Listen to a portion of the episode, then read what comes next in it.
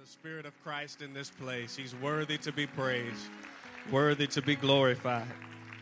I told y'all that if Bishop was here last week, he, the first joke he would make would be about me being single. So, since that's already covered, we can just go ahead straight to the word.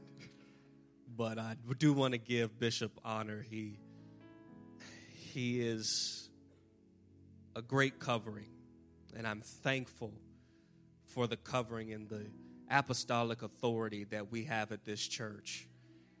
Thankful God has blessed us with that. I want to thank also the staff and all the ministry and the fivefold ministry and everybody in their respective places and the saints of God because you have welcomed me. I've been here for it's going on two years now, and um, I'm just thankful. I'm just thankful that I have a church body that I can rely on, that loves me and I love them. We need each other in this walk. We can't do this by ourselves. We cannot do this alone. And so I'm thankful for that. Thankful for each one of you. Thank you, sir. I want us to, if we could stand and go to Acts chapter number 28.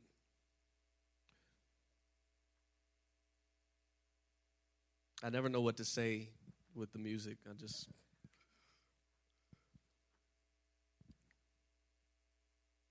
It'll be awkward when I ask them to come back up too, so don't worry. Verse uh, number one. We were in Acts chapter number 27 last week, and we want to continue with the story where we left off in Acts chapter number 28, verse 1, and we're going to go, I believe, through verse 9, or actually verse 10, according to my notes. It says, And when they had escaped, they then learned that the island was called Malta. And the barbarous people showed us no little kindness, for they kindled a fire and received us every one because of the present rain and because of the cold. And when Paul had gathered a bundle of sticks and laid them on the fire, there came a viper out of the heat and fastened on his hand. And when the barbarians saw the venomous beast hanging from his hand, they said among themselves, No doubt this man is a murderer, whom, though he hath escaped the sea, yet vengeance suffereth not to live. And he shook off the beast into the fire and felt no harm. Now they were expecting that he should have swollen or suddenly fallen down dead. But after a great while and seeing no harm come to him, they changed their minds and said that he was a god. In the same quarters were the possessions of the chief man of the island whose name was Publius, who received us and lodged us three days courteously. And it came to pass that the father of Publius lay sick with a fever and a bloody flux. Paul entered in and prayed and laid his hands on him and healed him. So when this was done, others also on the island who had diseases came and were healed. These also honored us with many honors when we departed. They laded us with things as were necessary. You may be seated. Last week, uh, we talked about God using wrecks. And so we kind of went through the story of how Paul got into this particular predicament that we find him in in the text.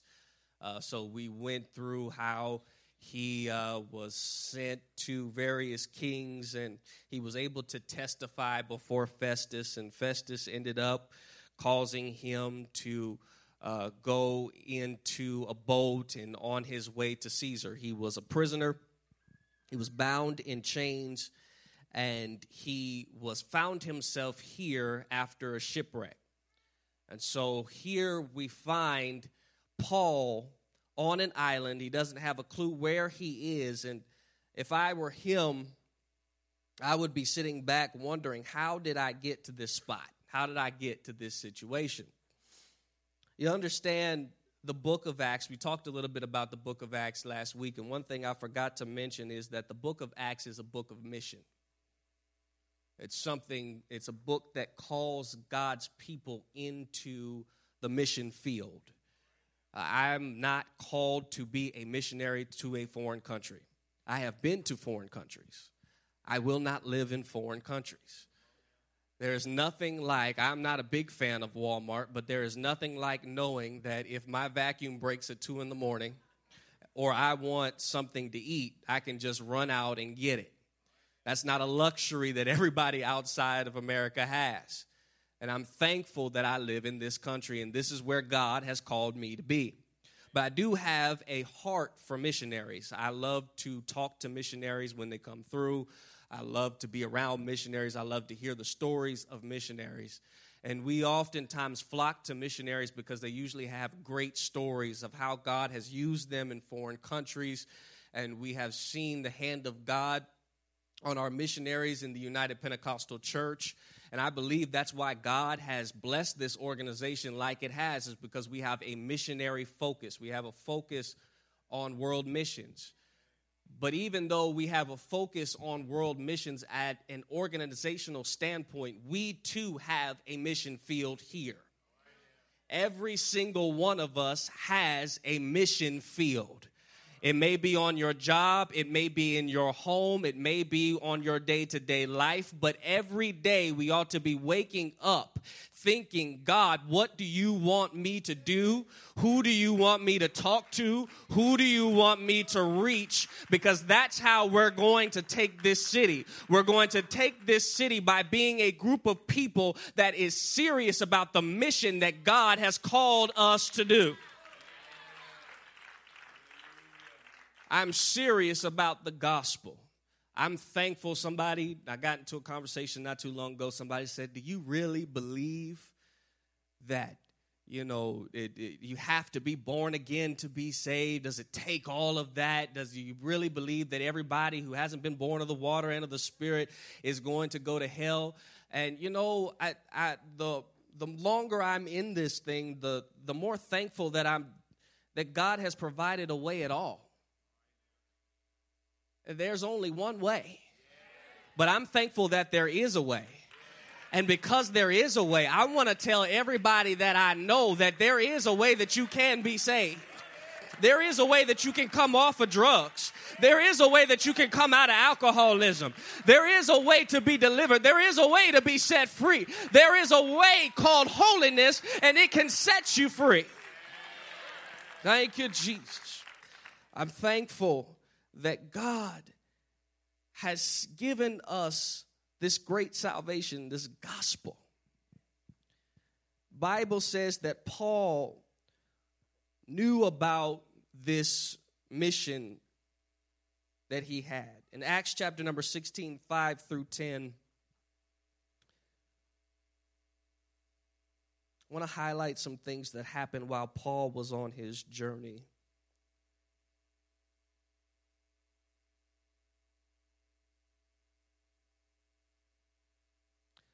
It says in verse 5 And so were the churches established in the faith and increased in number daily.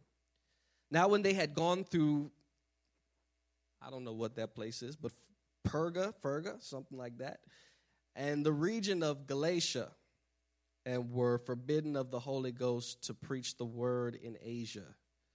After they were come to Mysia, they essayed to go into Bithynia, but the Spirit suffered them not. I'm thankful that this town is called San Antonio, Texas.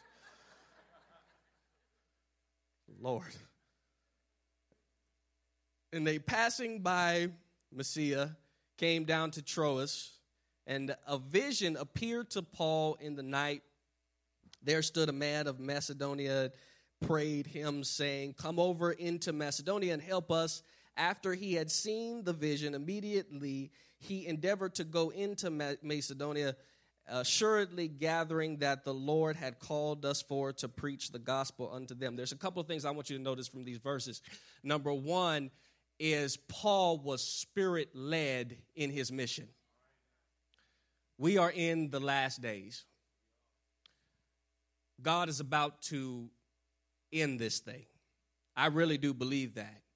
We are coming to the end, the end of the end. And in these last and evil days, we as the people of God need to make sure that we are spirit led in our mission field. That every day we are waking up and we are asking God, lead me and guide me. Tell me when to go. Tell me what to say.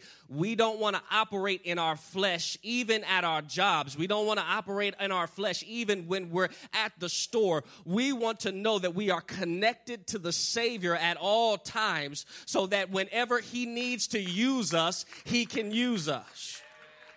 I want to be used mightily in this last day by God.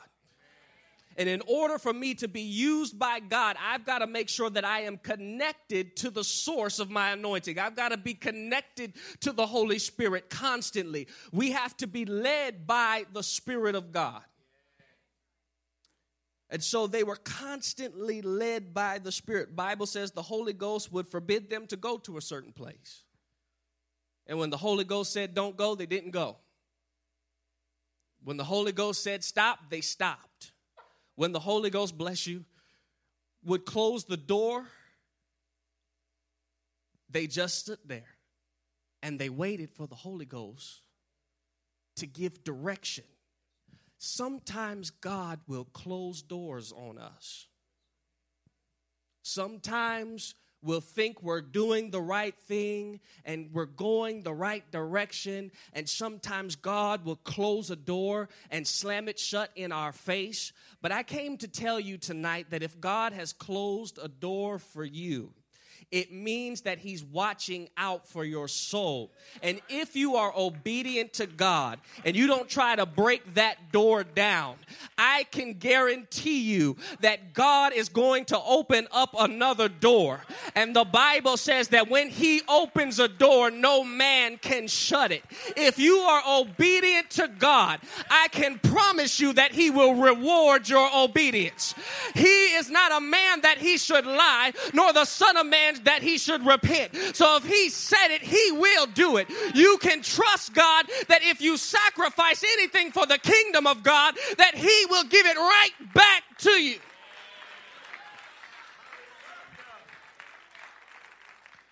It may be a struggle sometimes, but trust that God has your back. Trust that God has your best interests in mind. He is leading us and guiding us.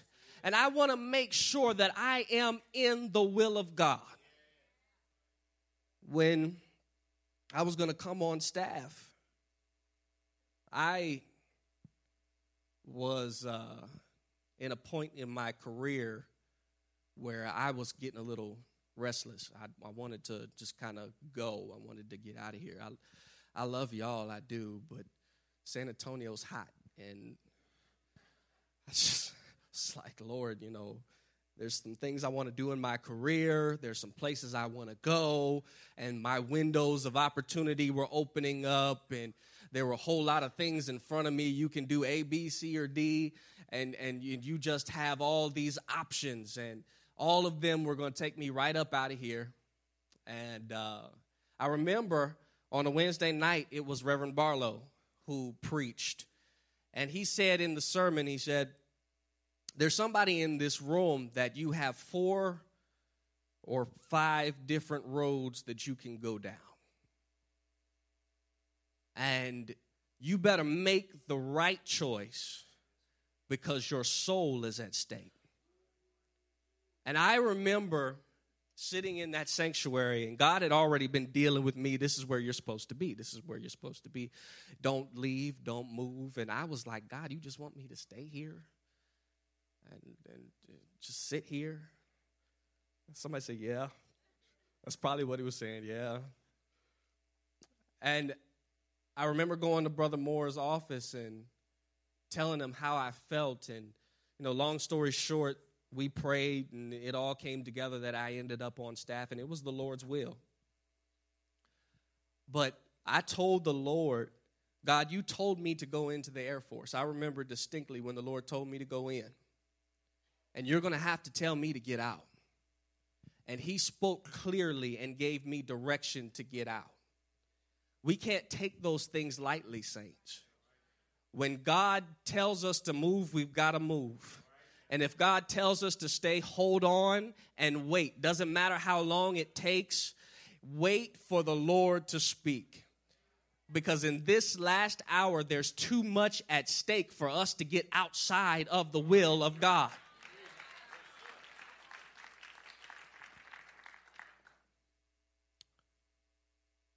So, God was clearly in these verses leading Paul, was directing Paul.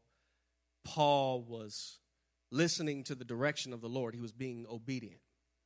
He was going where the Holy Ghost told him to go and doing what the Holy Ghost told him to do. And so I started to ask the Lord, why, if Paul was being obedient, and all you had to really do, Paul was faithful. All you had to do to Paul to get him to go to a place was tell him, give him a vision, speak to him in a dream. Why did you have to put him on a boat in the sea and shipwreck the boat to get him to the island called Malta? Why? You could have just told him, go to Malta. There's some people here that need to be healed. Get up and go. He did it before. We read it in the book where he did it. He got gave him a vision and said, "Just go." And he went. So why did you have to shipwreck him to get him in position? And sometimes that's how we feel. God, I know that I just learned a valuable lesson from my shipwreck, but you didn't really have to do it that way. You ever argue with God like that? You could have just told me. You could have just had a preacher come and tell me this. Why did you make me learn this this way? I've been faithful.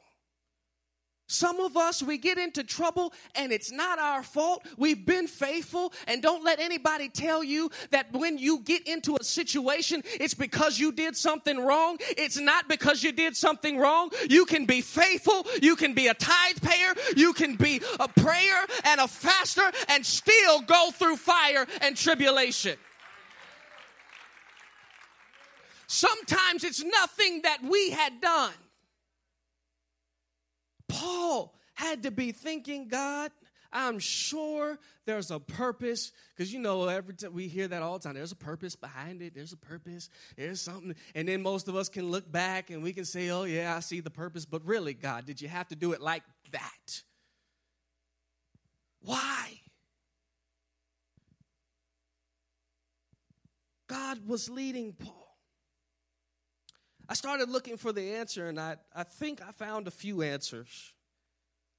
One in Acts chapter number 17, 1 through 4, and then 16 through 18, 1 through 4. I want to read them quickly.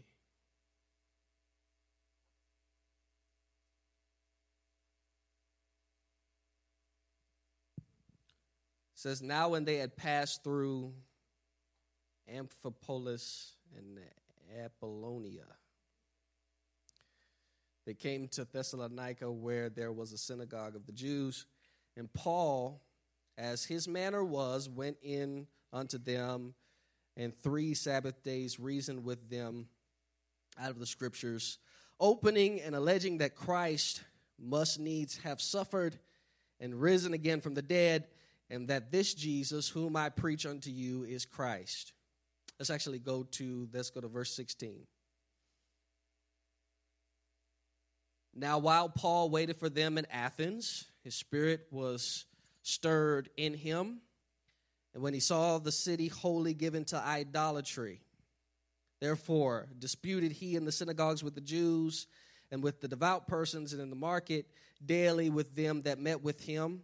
Then certain philosophers of your guess as good as mine and of the Stoics encountered him, and some said, What will this babbler say? Others, some, he seeth to be a set, seemeth to be a setter forth of strange gods, because he preached unto them Jesus and the resurrection. So, why did I read those verses? There's, there's a trend when Paul would go into a city. First thing he would do is he would go into a synagogue, find a local synagogue, and he'd reason in the synagogue with the Jews. He'd debate with the Jews. He'd go and try to convince them that Jesus was the Christ.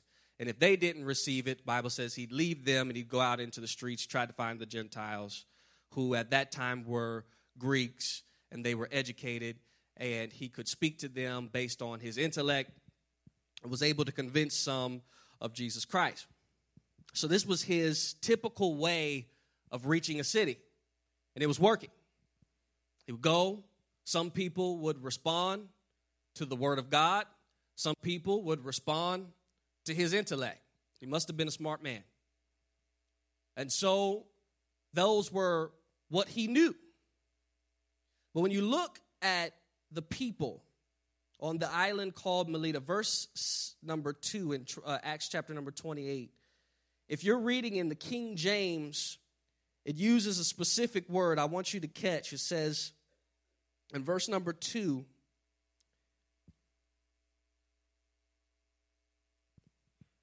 I think in the New King James, it says, the natives, they were a little nicer.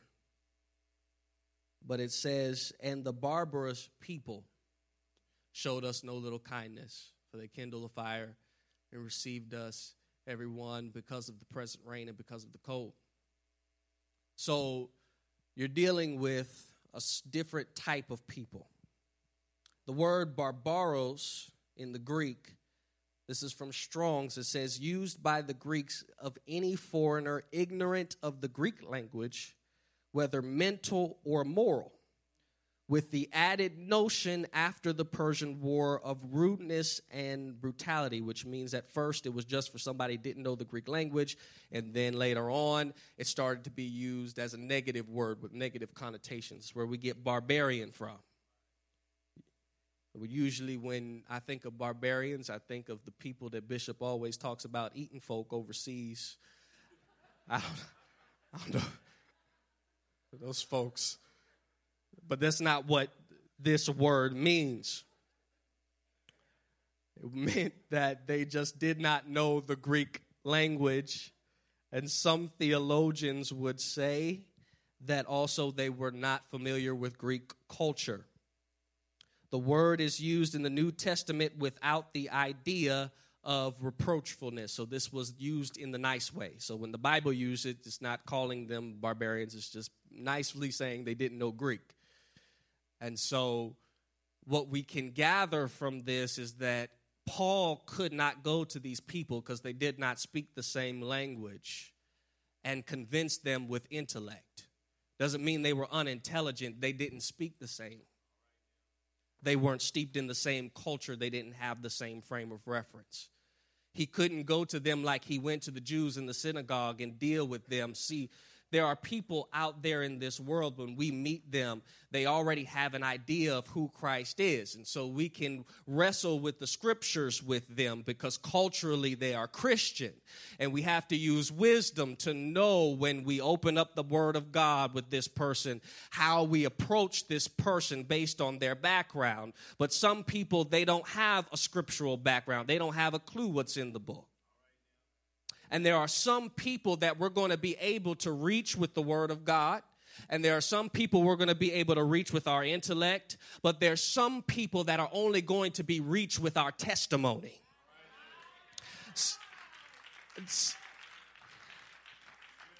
these people could not they could not deal with Paul on that intellectual level or on that spiritual level. All they knew is what they saw. And what you've got to understand is sometimes God brings you through certain situations because there are people watching you. And there are people looking at you, and there are people waiting to see how you're going to respond. And it's a witness to them when you go through trial and tribulation and you don't crack under pressure, but you still lift up your hands and you still say, God, to God be the glory for the things that He has done. They will be able to look at you and see that the God that they serve must be real and that must be the one true God.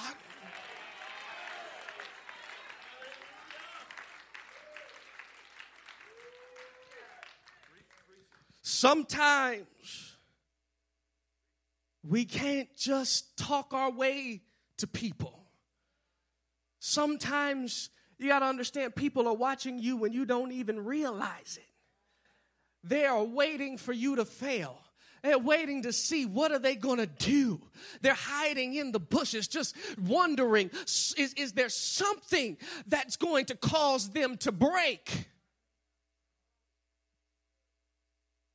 We are a witness to the power of God. I've got one more scripture to back that one up. We're going to go to John chapter number 9.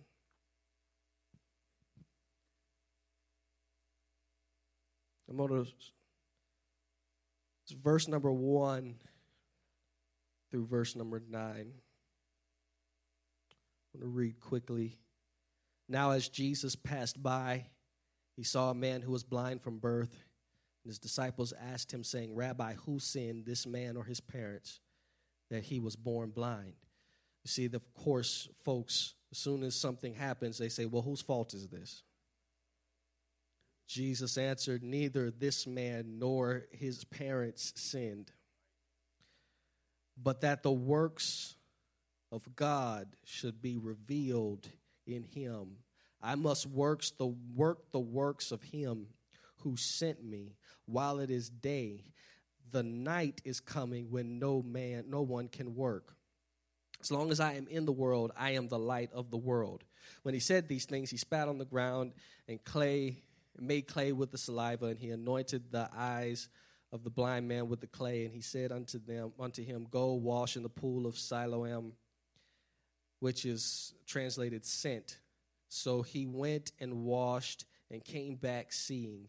Therefore the neighbors and those who previously had seen that he was blind said, Is not this he who sat and begged? Some said, This is he. Others said, He is like him. He said, I am he. The point of this text is to show that sometimes we go through things not because we did anything wrong, but because God is going to use the situation we're going through to be a witness to somebody else.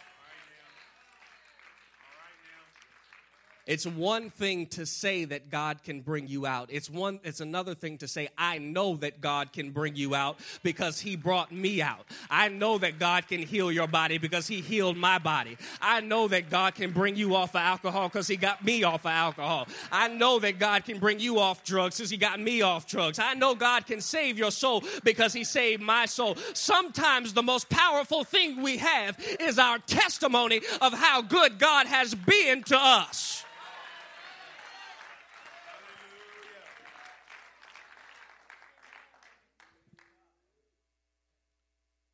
So he went through, ended up on the island.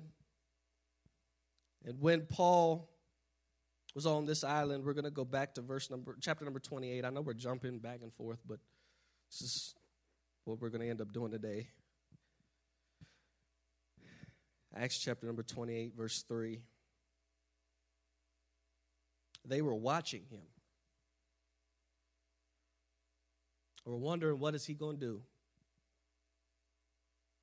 Verse number three says, And Paul had gathered a bundle of sticks and laid them on the fire.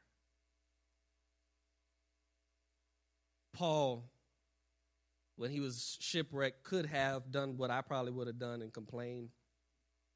Said the food wasn't good, it was cold, I need another blanket, tired frustrated. I've been on this boat with these people I don't like. They didn't listen to me. I could just see myself in this situation right now. And But that's not what he did. It said, Bible said he gathered a bundle, bundle of sticks. And I remember I was going through some things, and God brought me to this verse, and something spoke to me about him gathering a bundle of sticks and laying them on the fire. We will come to times in our life where we're stranded and we feel like we're alone and we feel like we can't tell anybody what's going on and we feel like we're in a struggle and we feel like we're in a storm. In the midst of that, make sure you do one thing, and that's kindle your fire. When you're in the midst of the situation, make sure that your fire does not go out. If there's one thing that you do, make sure that there's enough Holy Ghost fire on the inside of you to sustain you through the storm. It may be hard. It may be a trial. You may just sit down and not be able to pray. I've been at times in my life where I sat there and said, God, I feel like I can't even pray. But in those times, keep on praying. Keep on seeking Him. Keep on going because you have to kindle that fire. When you're in the midst of the storm, it is crucial that you keep kindling the fire on the inside of you. Because if you don't kindle that fire, you're going to allow the enemy to convince you that it's all over. You're going to allow the enemy to get into your head says that he kindled the fire. And there out of the fire came a viper out of the heat and fastened on his hands. I don't know about y'all, but I am not uh, particularly scared of snakes. Spiders do something to me. Spiders not. Spiders are um, a terrible thing. Uh, anything with eight legs is not from this world. So I am terrified of spiders. However, snakes, I don't know if it's just I grew up around them and as a kid we used to go chase them around and try to find snakes because we weren't that intelligent. Um, kind of like these barbarous people. So we, we've been chasing snakes and so maybe that's why I'm but if if I'm walking down the street and I see a snake, there's not really a reaction. I'm just like, oh, that's a snake, and then I'll go the other direction. Uh, but if a snake were to come and fasten itself on my hand, it might be a different story. might be quite a different reaction to the snake that's on my hand. Uh, Paul had a reaction. Bible says he shook the beast into the fire and felt no harm. Shook the beast off. Didn't let the beast stay on his hand. You see, when we go through these situations and we're struggling just to keep our fire alive and we're just struggling just to get to church and we're, we're, we're faithful and we're, we're, we're obedient and we, we just keep on going and, and, and we're, we're fighting through it, that's when the enemy knows it's time to strike. It's like that lion that, if you look on those, uh, I guess, National Geographic shows, they look for the weakest animal. They don't go for the strongest, they go for the weakest. And when we're weak, that's when the enemy feels like he can come and try to attack. And sometimes we'll get caught up because we're already feeling bad, we're already feeling down, and if anything, maybe I'm the only one that does this. I'll sit there and let the enemy just talk to me and beat me down and I'll, I'll even sometimes I'll even agree with them. I'll yeah, you're right, absolutely, and just sit there and for a long period of time, I just got the devil sitting on my couch with me, just talking to me, talking, talking, talking, and he's just talking in my ear. And after a little while, I start to believe him because that's not God's will. It's not God's will for us to let the snake stay on the hand. It's not God's will for us to let the devil keep talking in our ear. We ought to get something on the inside of us that starts to talk back to the devil and tell the devil, You are a liar from the pit of hell. I know that I'm weak. I know that I'm struggling. I know the situation looks bad, but you don't know who my God is. My God is alive. My God is a waymaker. My God will deliver me. My God will set me free. My God will heal my body. My God will provide for me. I believe God. We ought not let the devil just sit there and beat us up. If we're not careful, he'll talk us out of our breakthrough, talk us out of our blessing, talk us out of our deliverance. But we've got to learn when we see the beast to shake the beast off. Somebody in here, you need to shake that devil off. You need to let that devil right now let him know who you are. Let him know who your God is. Shake that devil off. Shake that beast into the fire. Shake that devil off. Hallelujah. I will not be defeated. I will not be destroyed. I shall live. I will not die. Hallelujah.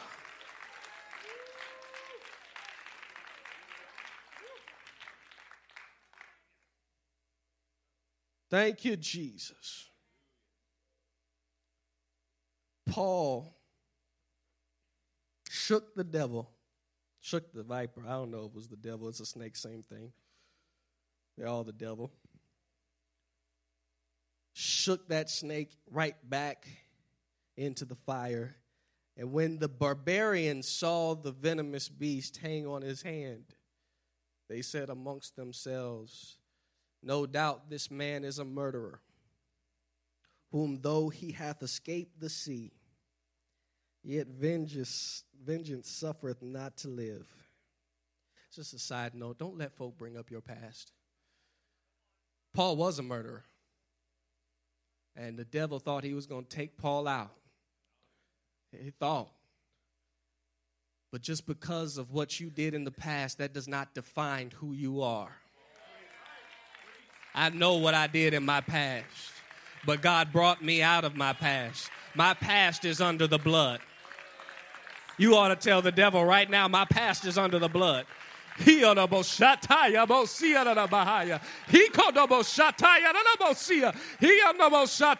My past, it's under the blood. It's under the blood. It's under the blood. Hallelujah.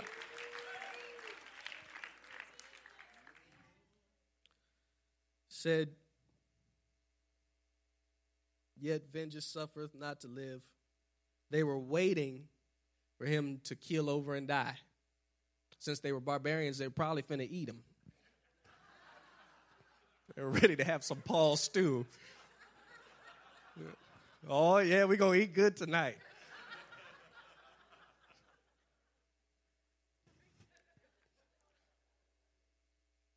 Said they shook off the beast into the fire, felt no harm. Albeit they looked when he should have swollen or fallen down dead suddenly. But after they had looked a great while and saw no harm come to him, they changed their minds. It should have took you out. It should have destroyed you. It should have taken you out of this world. That's what the devil meant it for.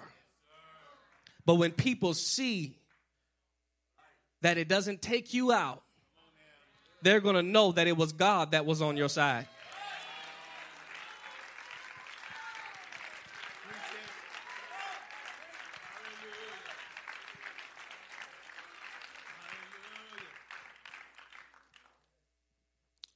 Then look what happens. In the same quarters were possessions of the chief man of the island, whose name was Publius, and who received us and lodged us three days courteously. And came to pass that the father of Publius lay sick of a fever. and of a bloody flux. And I'm just going to quickly go over this particular point. Because Paul went through what he went through, somebody was healed. I um, asked the Lord um, at the beginning of this year, and I was sincere when I asked him. I, I told the Lord, You've been good to me. I've only been saved seven years. In seven years, God has been good. And I said, I want this year to produce fruit for the kingdom of God. I want to pay it back. And I didn't know what I was asking for. Till God brought me to, I believe it's John chapter number 15. I'll read this real quickly. This is verse number one. I think I'm going to stay at verse number one. It says, I am the true vine, and my Father is the vine dresser. Every branch in me that does not bear fruit, he takes away. But every branch that bears fruit, he prunes, that it may bear more fruit. There's another scripture, John 12 and 24, that he took me to. You don't have to turn there. It says, Most assuredly, I say to you, unless a grain of wheat falls into the ground and dies, it remains alone. But if it dies, it produces much grain. In order for us sometimes to produce fruit, there has to be death. Sometimes we have to be broken in order for that seed to grow. When Jesus was talking, when he said that, what he was talking about was his own death. Bible says that he was bruised for our iniquities. Let me make sure I'm quoting this correct. He's wounded for our transgressions. He was bruised for our iniquities. The chastisement of our peace was upon him. And with his stripes, we are healed. Through his brokenness came our healing. And sometimes God will allow you to go through things because you will be a healing to somebody else. Because out of your brokenness, you will minister to somebody. Out of your brokenness, fruit will be produced. In Psalms 126, 5 through 6, I'm going to read this real quickly once I get there. 126, 5 through 6.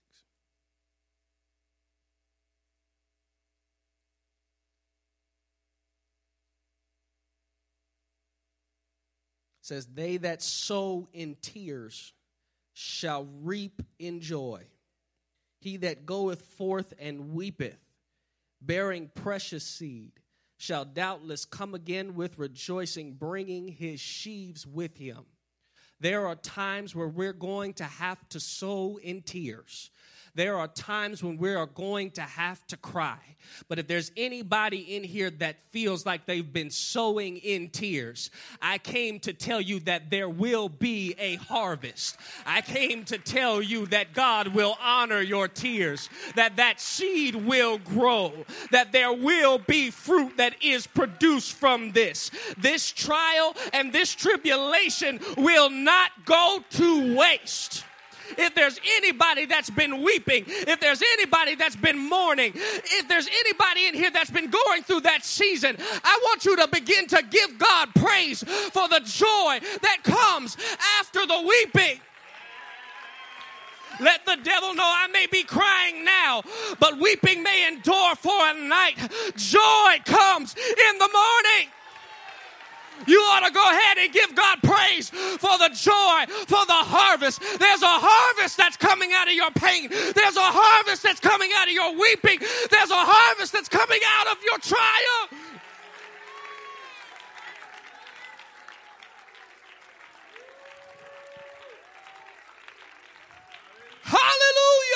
Hallelujah. Jesus. Come on, let's give God some praise. Come on, let's bless him. Come on, the devil thought it was for evil, but God is going to turn it around for your good. He thought he was going to destroy you, but God is about to elevate you. Hallelujah. Hallelujah.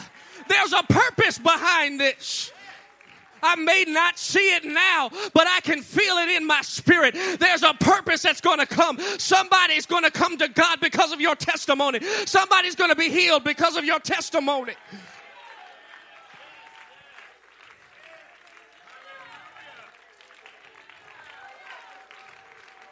That's right, give him praise. That's right, bless him. That's right, give him glory. You may be crying. You may be crying, but there's joy coming for the weepers.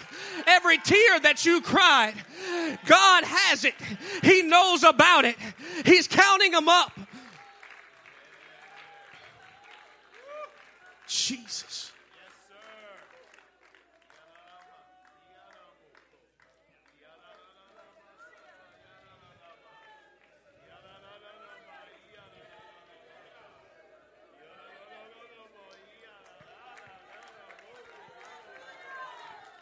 Hallelujah. Hallelujah.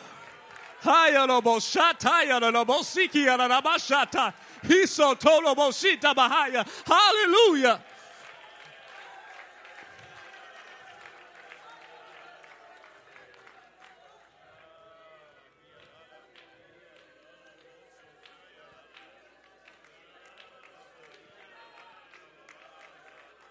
Oh, yes. Weeping may endure for a night, but joy.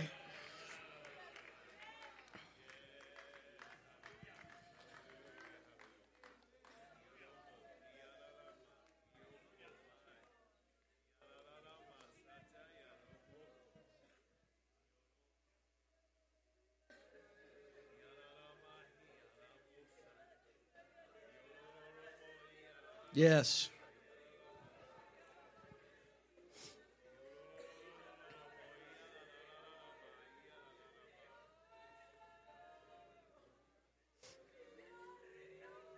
Ah.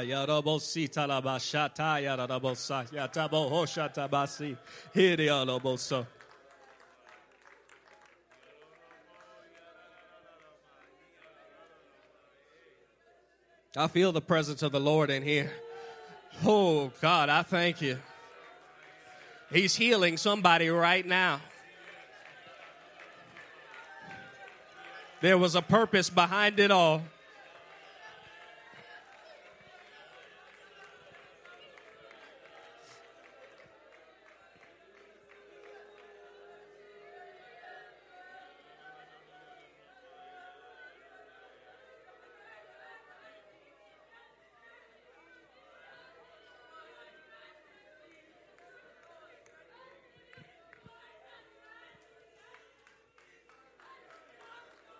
Oh, yes.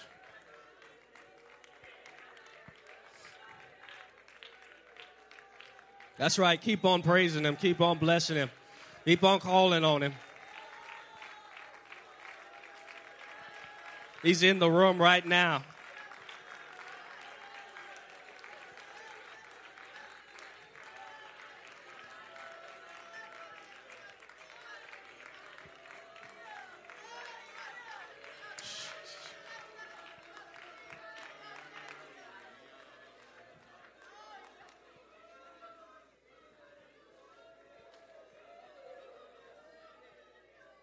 You can remain standing. I got one more verse.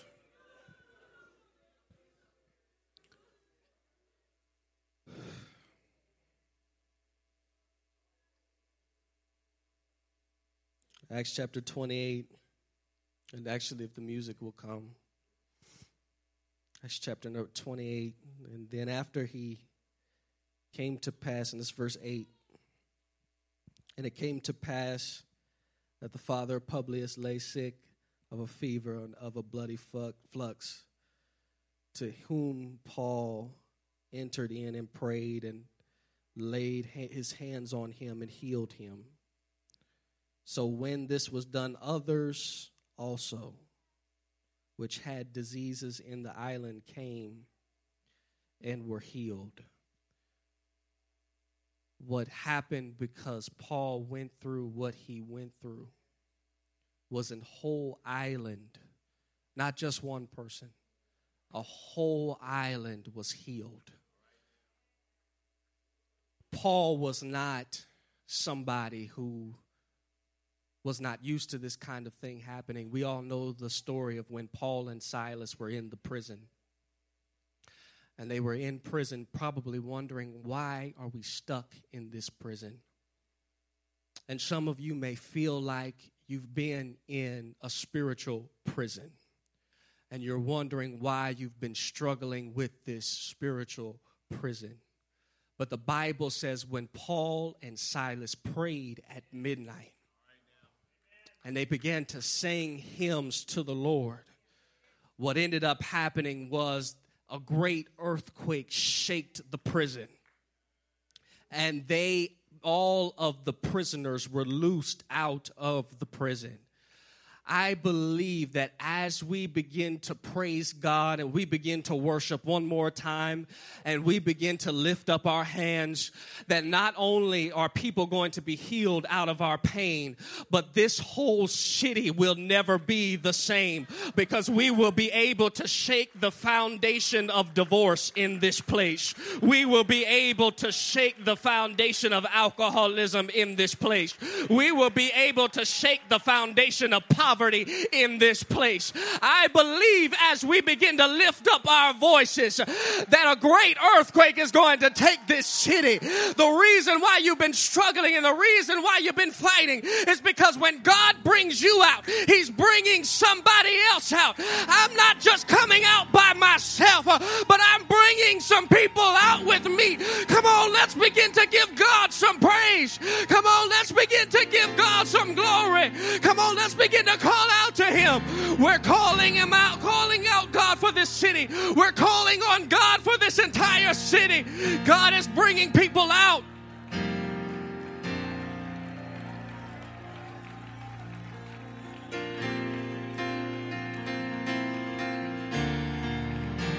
Come on. Come on. Come on, cry out with your voice. Come on, cry out with your voice. Come on, cry out with your voice until you feel the chains begin to loose. Come on, cry out till you feel the chains begin to loose.